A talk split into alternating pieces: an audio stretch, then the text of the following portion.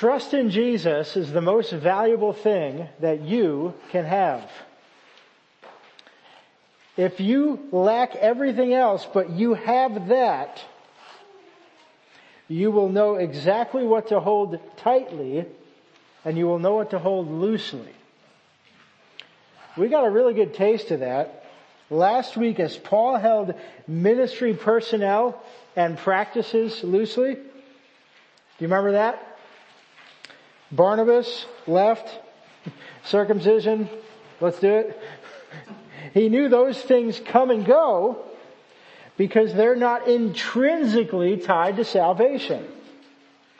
But he held tightly to grace and to the integrity of the gospel. That remains. That must not be compromised. Trade everything but grace, I think was the title. This week we're going to see that, but we're going to see it applied to the trenches. We're going to see it applied to day-to-day mission. Paul and his new ministry companion Silas are beginning this missionary journey and they're going to show us today what to hold loosely and what to hold tightly. In deciding where to share the gospel. In deciding to who we share the gospel with. In deciding when it's right to offend. Even in deciding how to handle unjust suffering. They'll do it well because they trust Jesus. He is the most valuable thing that they have. So let's see this mission begin in John chapter 6, or uh, Acts chapter 16, verses 6 through 12. And as I read this, I want you to pay attention to something. I want you to pay attention to how clear the path is for Paul and Silas as they figure out where to spread this unstoppable kingdom of God. And they went through the region of Phrygia and Galatia, having been forbidden by the Holy Spirit to speak the word in Asia. And when they had come up to Mysia, they attempted to go into Bithynia, but the Spirit of Jesus did not allow them. So passing by Mysia, they went down to Troas. And a vision appeared to Paul in the night. A man of Macedonia was standing there, urging him and saying, come over to Macedonia and help us. And when Paul had seen the vision, immediately we sought to go on to Macedonia, concluding that God had called us to preach the gospel to them.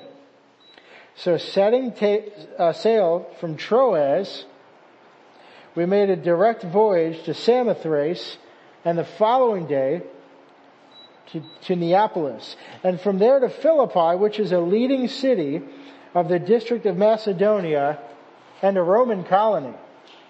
We remained in this city some days. So the first thing that the author of this book, Luke, is showing us is that you should hold loosely where you expect God's kingdom to advance. You should hold that loosely. So how clear is the path? Did you notice? Verse 6 implied that Paul and Silas had perhaps expected to serve in Asia, but they were forbidden. And we don't know exactly what that looked like, only that they did not go. So in verse 7, they aimed for Bithynia, but the Spirit of Jesus did not allow them. Then they go to Troas, and while we're there in verse 8, Paul gets a vision to go somewhere else. Macedonia. I want you to pay attention to how disorganized this looks. This is about a 500 mile journey on foot.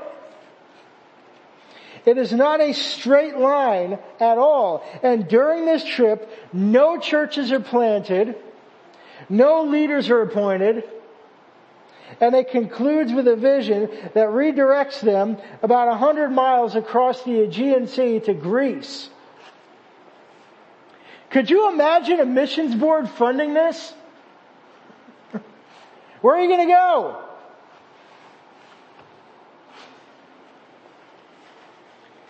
And wait until Paul gets to Macedonia. now I say that kind of jokingly, but this is a very large, very strange mission trip. And it's actually going to get a lot more strange. I want you to look at the outline of Acts in your bulletin. If you look, the one that's bolded, this missionary journey is starting now, and Paul is going to make six major stops in your bulletin section there, and this is the first one, Philippi, and in every case, Paul is going to have mounting opposition. So there's going to be some opposition today, and then you're going to see more and more and more. But yet, we're going to see his innocence on display every time. And you know what? I think even here in this first point, we see a little bit of that innocence on display. He's not stumbling around or conniving. He's simply going where the Holy Spirit tells him and he trusts the leading. He's not rubbing his hands in the corner. It's like what, what we're reading here is, it's like God is the author and he's describing Paul as the pencil. That's what this mission looks like. Now just consider verse, verse 10. Because while things look very unclear, Things are clear enough because Paul has a vision of a man asking for help and his response is to immediately go. Trust in Jesus is the most important thing he has. Now I've got some applications about that, but let me first confuse you a bit more. Let me explain the second thing that we have to hold loosely, and then we'll hit all the applications there. So in verse 12, Paul and Silas get to Philippi. It's described as a leading city of the district of Macedonia and a Roman colony. So it's a rich city and it's colonized by Rome. You remember Rome, right? they don't like trouble. they like money. They like order. Now keep that opposition in mind as I read the next three verses starting with Verse 13. And on the Sabbath day, we went outside the gate to the riverside, where we supposed there was a place of prayer. And we sat down and spoke to the women who had come together. One who heard us was a woman named Lydia from the city of Thyatira, a, a seller of purple goods, who was a worshiper of God. The Lord opened her heart to pay attention to what was said by Paul. And after she was baptized, and her household as well, she urged us saying, if you have judged me to be faithful to the Lord, come to my house and stay. And she prevailed upon us. So here's the second thing Luke is telling us to hold loosely, and that is through whom you expect God's kingdom to advance. So here's what happens. Paul and Silas get there. This is a, by the way, Macedonia is like two million square miles. And they just park it in Philippi. Nobody said Philippi in the dream. It's a man from Macedonia. So they go there. They don't know exactly where they're going. They finally find a house of prayer. Maybe they're looking for the man from this dream. I don't know. But who do they find? They find women They don't find a man at all. Now, I like women. I like one in particular. but historically speaking, this is not how you expect to launch a ministry. Now here in Philippi, trade rules, money's good, women are in power, Lydia's one of them. But, I mean, in terms of culture, in terms of history, this is not how you would expect to launch a movement. But you see, God has this habit where He uses women to accomplish His purposes at a time when women rarely made history. Jesus saved a town through a Samaritan woman, John 4, and women witnessed Jesus' resurrection first in Luke 24. Among other things, Jesus was supported by women. So here, Paul and Silas speak to women and one of them, Lydia, is saved. She's her first convert in Greece as far as we know. And she's going to prove to be a key laborer even though she's not even a local. She's not from there. It's from Thyatira. So what keeps Paul and Silas faithfully preaching the gospel, sharing the gospel with whoever, despite such a long, strange journey, not a lot of answers so far, and such unlikely allies at first? Trust in Jesus is the most valuable thing that they have. We'll go here. Sure. We'll preach the gospel to them. Okay. It's fine. They don't need a detailed list. They're just happy to go. And they're happy to share. And they don't worry about those details. So how does this apply to us? Hold loosely where and through whom you expect God's kingdom to advance. So in other words, you do the same. Now often I hold this tightly when I shouldn't. And maybe you too. Maybe you do too. See, I want to know, and maybe if I really want to share, I also kind of want to control um, where God is sending me, for example. Or just things don't feel right unless, you know, my calling is like underlined. Um, some of you know that Becky and I have been eager to pursue a vision trip in North Africa. I kind of mentioned it a couple years ago. Um, you see, when we got married, we were like, maybe foreign missions, maybe North Africa. Becky had experience there. Seemed like a decent idea. Maybe if we have kids, maybe when we get older and they leave the house, we'll, you know, sell everything and go over there. That's kind of what we were leaning towards. But then we actually have kids. And we're like, you know, maybe we could all go. I don't know. Maybe right? So a couple years ago, I, we start working towards that just a little bit, just dipping our toes in. I take a trip over to London with the team. I told you about that. So far, so good, right? Then we're like, all right, Dan needs to go. Dan needs to go to North Africa. Becky maybe, but Dan definitely needs to go because he's never been there. All right, so we start asking questions and we start thinking about it and praying about it and I book a trip.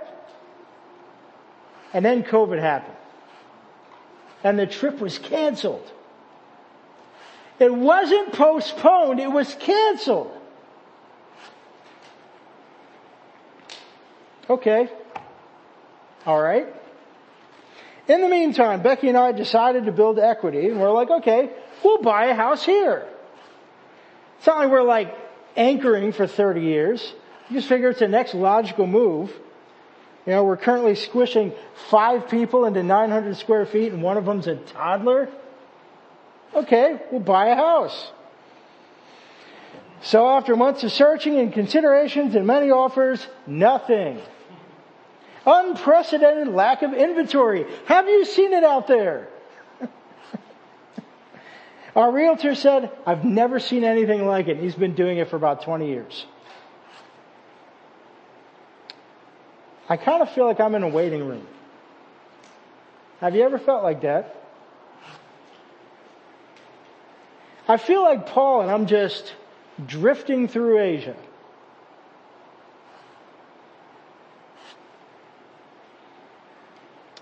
So what causes Becky and I to be faithful here? Knowing that trust in Jesus is the most valuable thing that we have. And it just comes out like this, okay? I'll be honest, it doesn't always come out neatly, but it usually comes out like this. Well, apparently, God knows something that we don't. Alright. We'll serve Him here. We'll keep being faithful. We're not just going to wait to be faithful until we get to that thing that we want. God might have something much, much better. So, how about knowing who God is working through? How about that? I can't tell you how many students I met in college or how many neighbors I've uh, met uh, through the eight years or so that I've been living where we have and my instinct with some of them, it always goes like this. I meet one and they're like me or they talk like me or whatever and I say, there's a key contact and they're not. Has that ever happened to you? You think, man, God's working in this one. No. Or you meet somebody and you're like, not him. Yeah, Yeah, God's working in them. And you get totally surprised. That happens all the time and you know what? That stuff teaches us a lot about God. If we slow down and we think about it, it teaches us a ton about Him. He doesn't want you to be preoccupied with your own expectations or even your own preferences. He wants you to be preoccupied with Him. How does that work? You're free to make plans. He's free to change them. You can plan to go to Asia. He might not open that door. Or North Africa. And you're free to strategize with people and he's free to blow up your spreadsheet.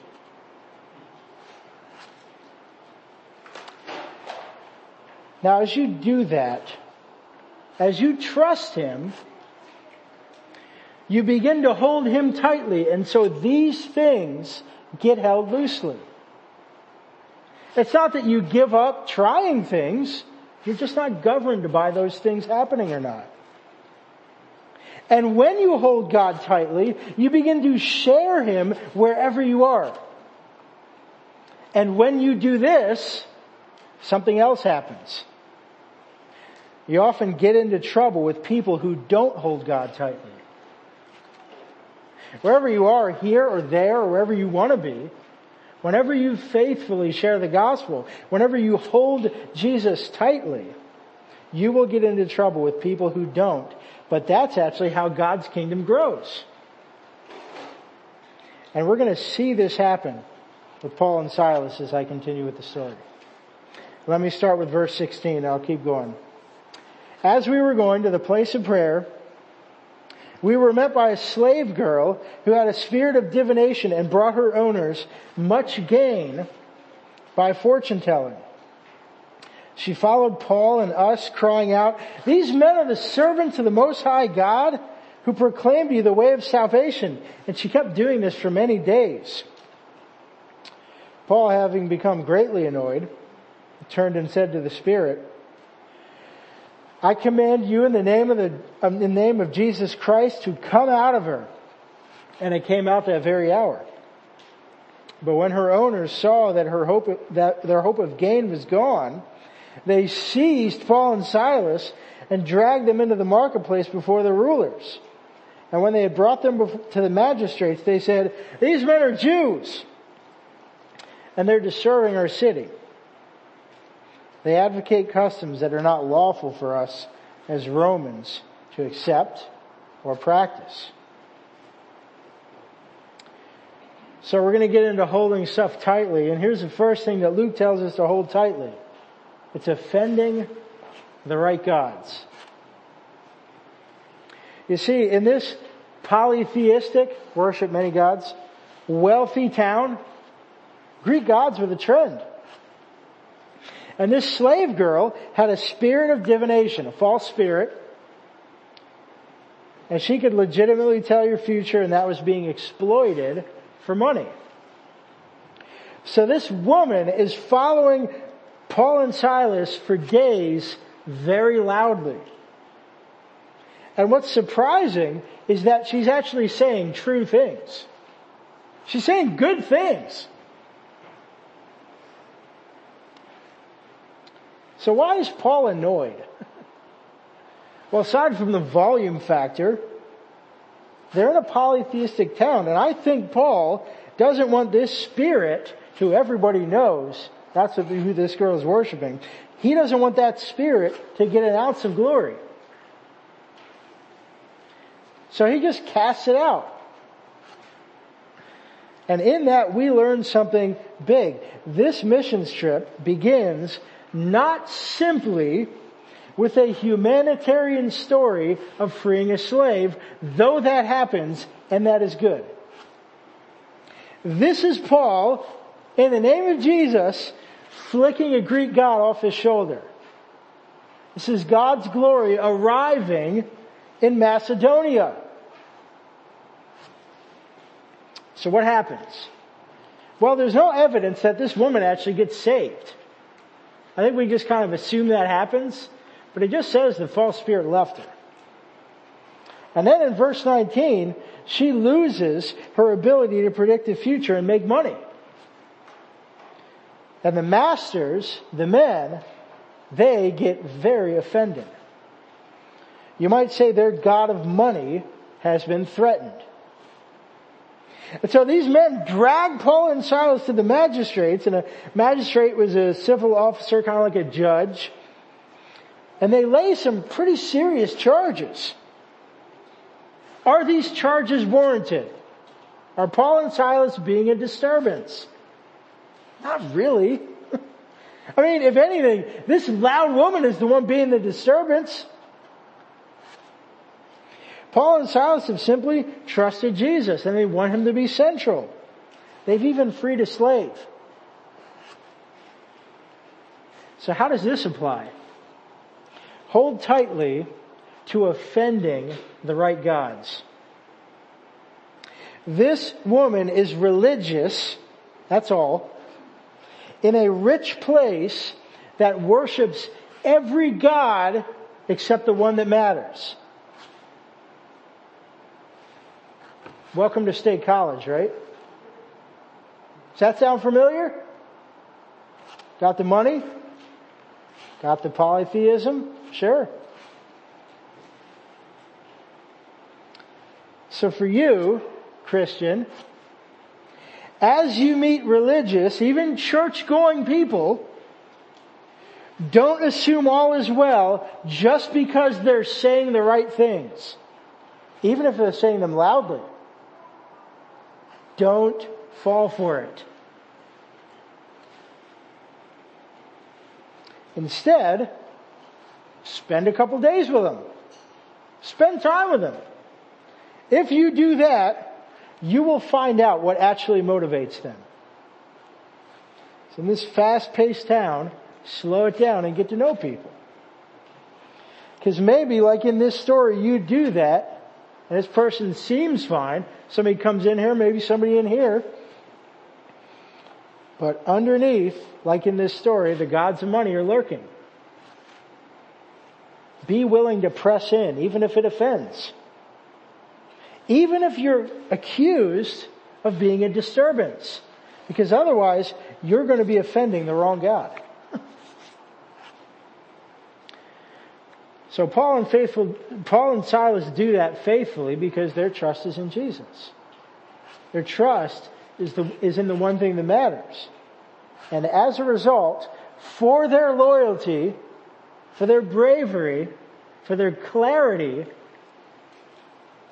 for their mercy on this poor slave girl, let's see what happens to them. I'm going to continue starting in verse 22. The crowd joined in attacking them.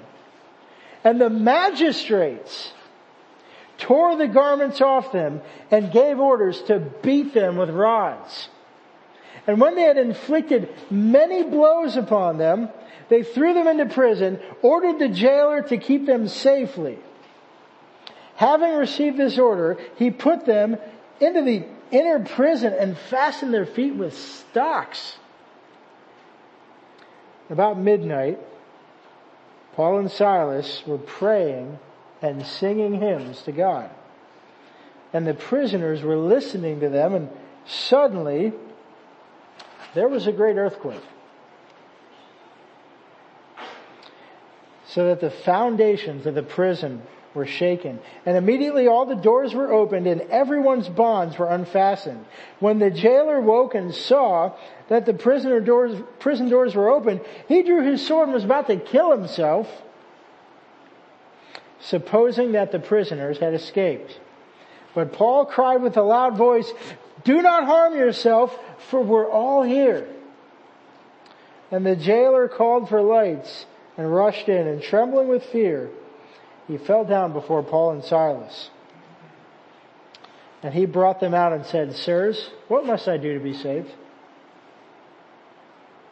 And they said, believe in the Lord Jesus and you will be saved, you and your household. And they spoke the word of the Lord to him and to all who were in the house. And he took them the same hour of the night and washed their wounds. And he was baptized at once. he and all his family.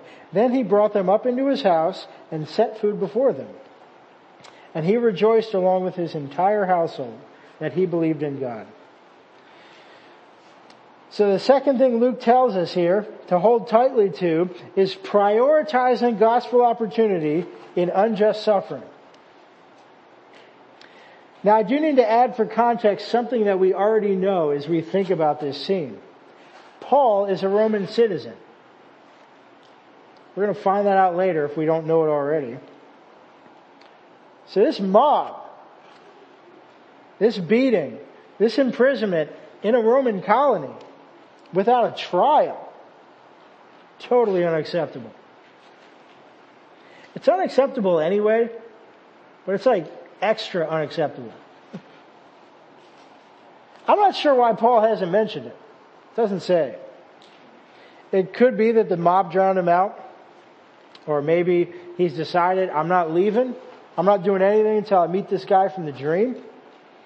But in the meantime, doesn't it seem hopeless in that cell? 500 mile journey, faithful following, and it ends in prison? Or it looks like it's going to end there. And yet, even in the darkness, Paul and Silas pray and sing to Jesus. I mean, that's a whole sermon right there. But then in verse 26, an earthquake hits and the prisoners are set free. What would you have done? Would you have ran? I probably would have. End the suffering. But Paul's concern is not his freedom or even his exoneration yet. Now this, this scene is, is really significant.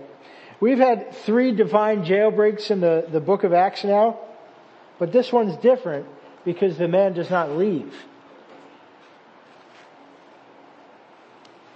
Instead, he calls for the jailer, who in verse 27 is set to kill himself. Paul stops him.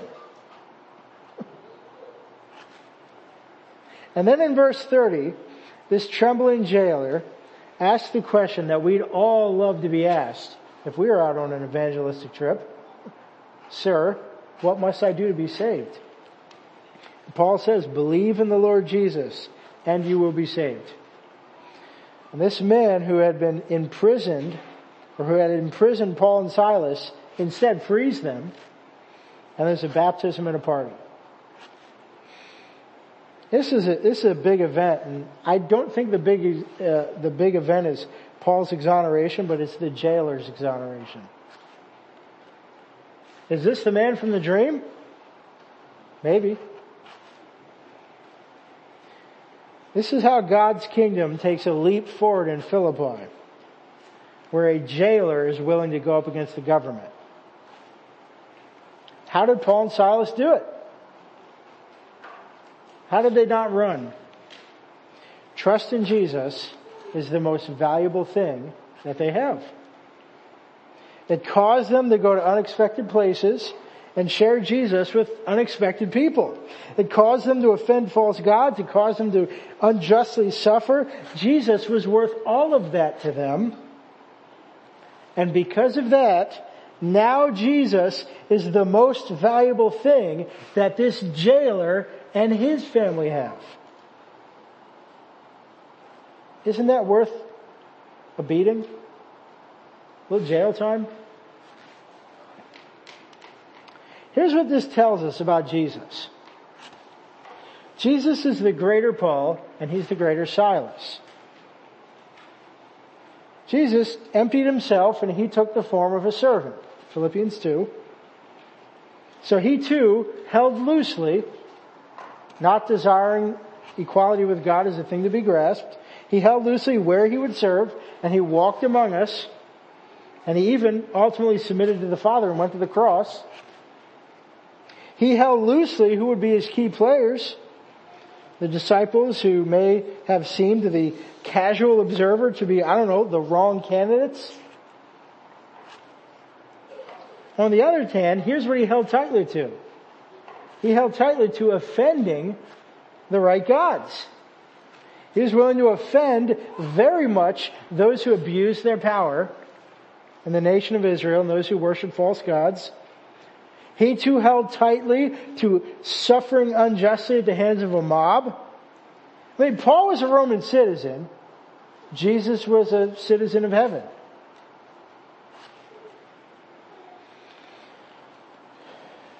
Yet like Paul and Silas, in the darkness, he saved those who attempted to hold him there, even though they failed and they deserved to die. Jesus' enemies became friends over a meal, but here's the difference. Jesus was the meal. He didn't get out of jail, he died. How does this apply? When you suffer unjustly, don't be consumed with your freedom or your exoneration. Notice I didn't say don't pursue it ever. Don't be consumed by it. Be consumed rather with Jesus. Perhaps God has you in a dark corner so the gospel can shine there. Someone lies about you. Somebody gets you thrown in jail. You can free people there. And a freedom that hits differently than a jailbreak. See, Paul held tightly to these right things because his trust in Jesus was the most valuable thing that he had. And I think even if he would have died in prison, he would have been okay with that because he was already exonerated by Jesus. But yet, like his near-death stoning in chapter 14, if you remember that, God wasn't done with Paul yet. So let's see the exoneration. I'll begin to close with um, verses 35 through 40.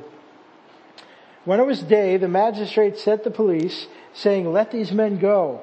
And the jailer reported to Paul saying, these magistrates have sent to let you go, therefore come out and go in peace.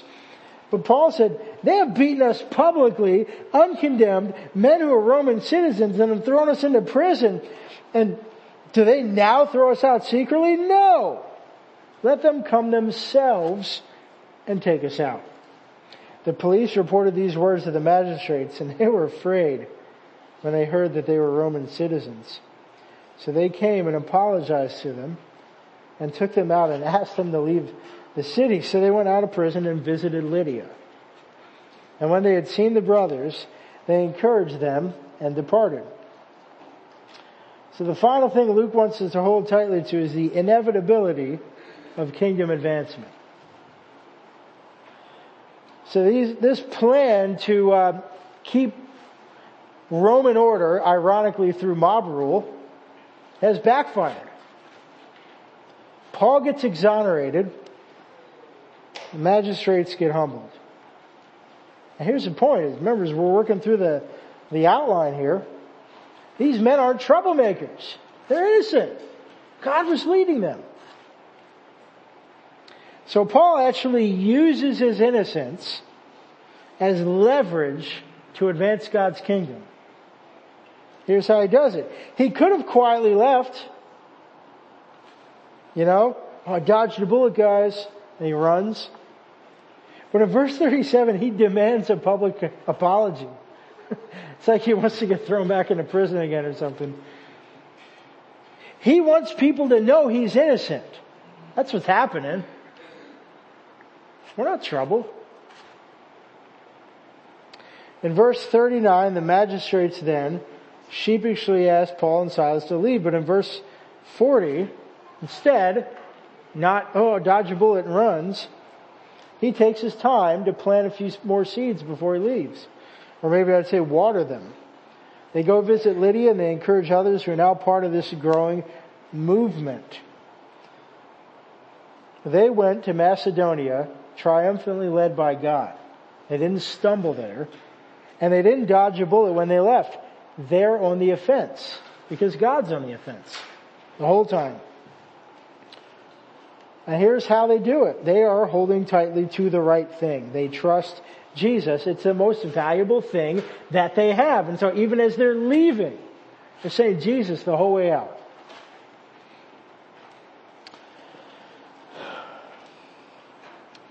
So they know that the only way the world can even appear to stop them is by cheating.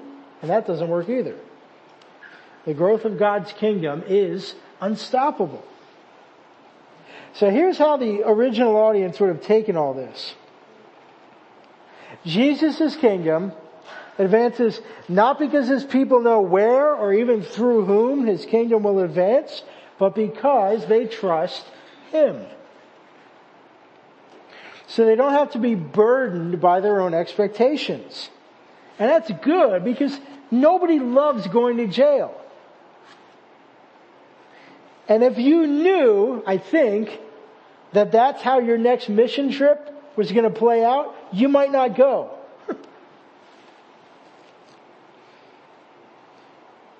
but if you hold tightly to the gospel, God is a God of details. So I want you to help, I want to help set your mind on that and your heart too. There's actually freedom in living like this. That's what Becky and I are learning. God can grow His kingdom anywhere. And He can do it through anyone. Again, you're free to make plans, but He's free to change them. You're free to strategize. He's free to blow up your spreadsheet, but that's good news because maybe God knows something you don't. He knows best. And so, He is worth your trust wherever you are. One final application for those who have not committed their lives to Jesus, or if you're just not sure if you trust Him. You may have heard preachers say that Christianity exists for this reason. To give you a purpose and a direction for your life. Have you heard that one? Hopefully not here. But the problem with that is that just kind of makes life about you and your purpose. But praise God, it's really not about you. It's about His kingdom. And the direction Christianity actually gives you is this. Follow Jesus. Follow Him to unexpected places and see His kingdom grow through unexpected people. Follow Him in boldly offending false gods. Follow Him to prison even to death. You can hold tightly to Him because trust in Him is the most important thing you will ever have. Let's pray. Dear God, I thank you so much for uh, the trust that comes with being a Christian. Lord, it's amazing that you're even a God who allows us to trust you. That even reveals some of your will. Lord, there are aspects of your will that, so to speak, we may never know. But Lord, would you help us in our lives, whether we're going to unexpected places or we're wondering who God's working in, or we're wondering if now's the time to speak up against um, false gods or now isn't, or what we're going to do when, when we offend certain people and the um, insults come and the, the public pressure comes. Lord, would you help us to trust you and would you help us as a body of believers to encourage one another to trust you? Amen.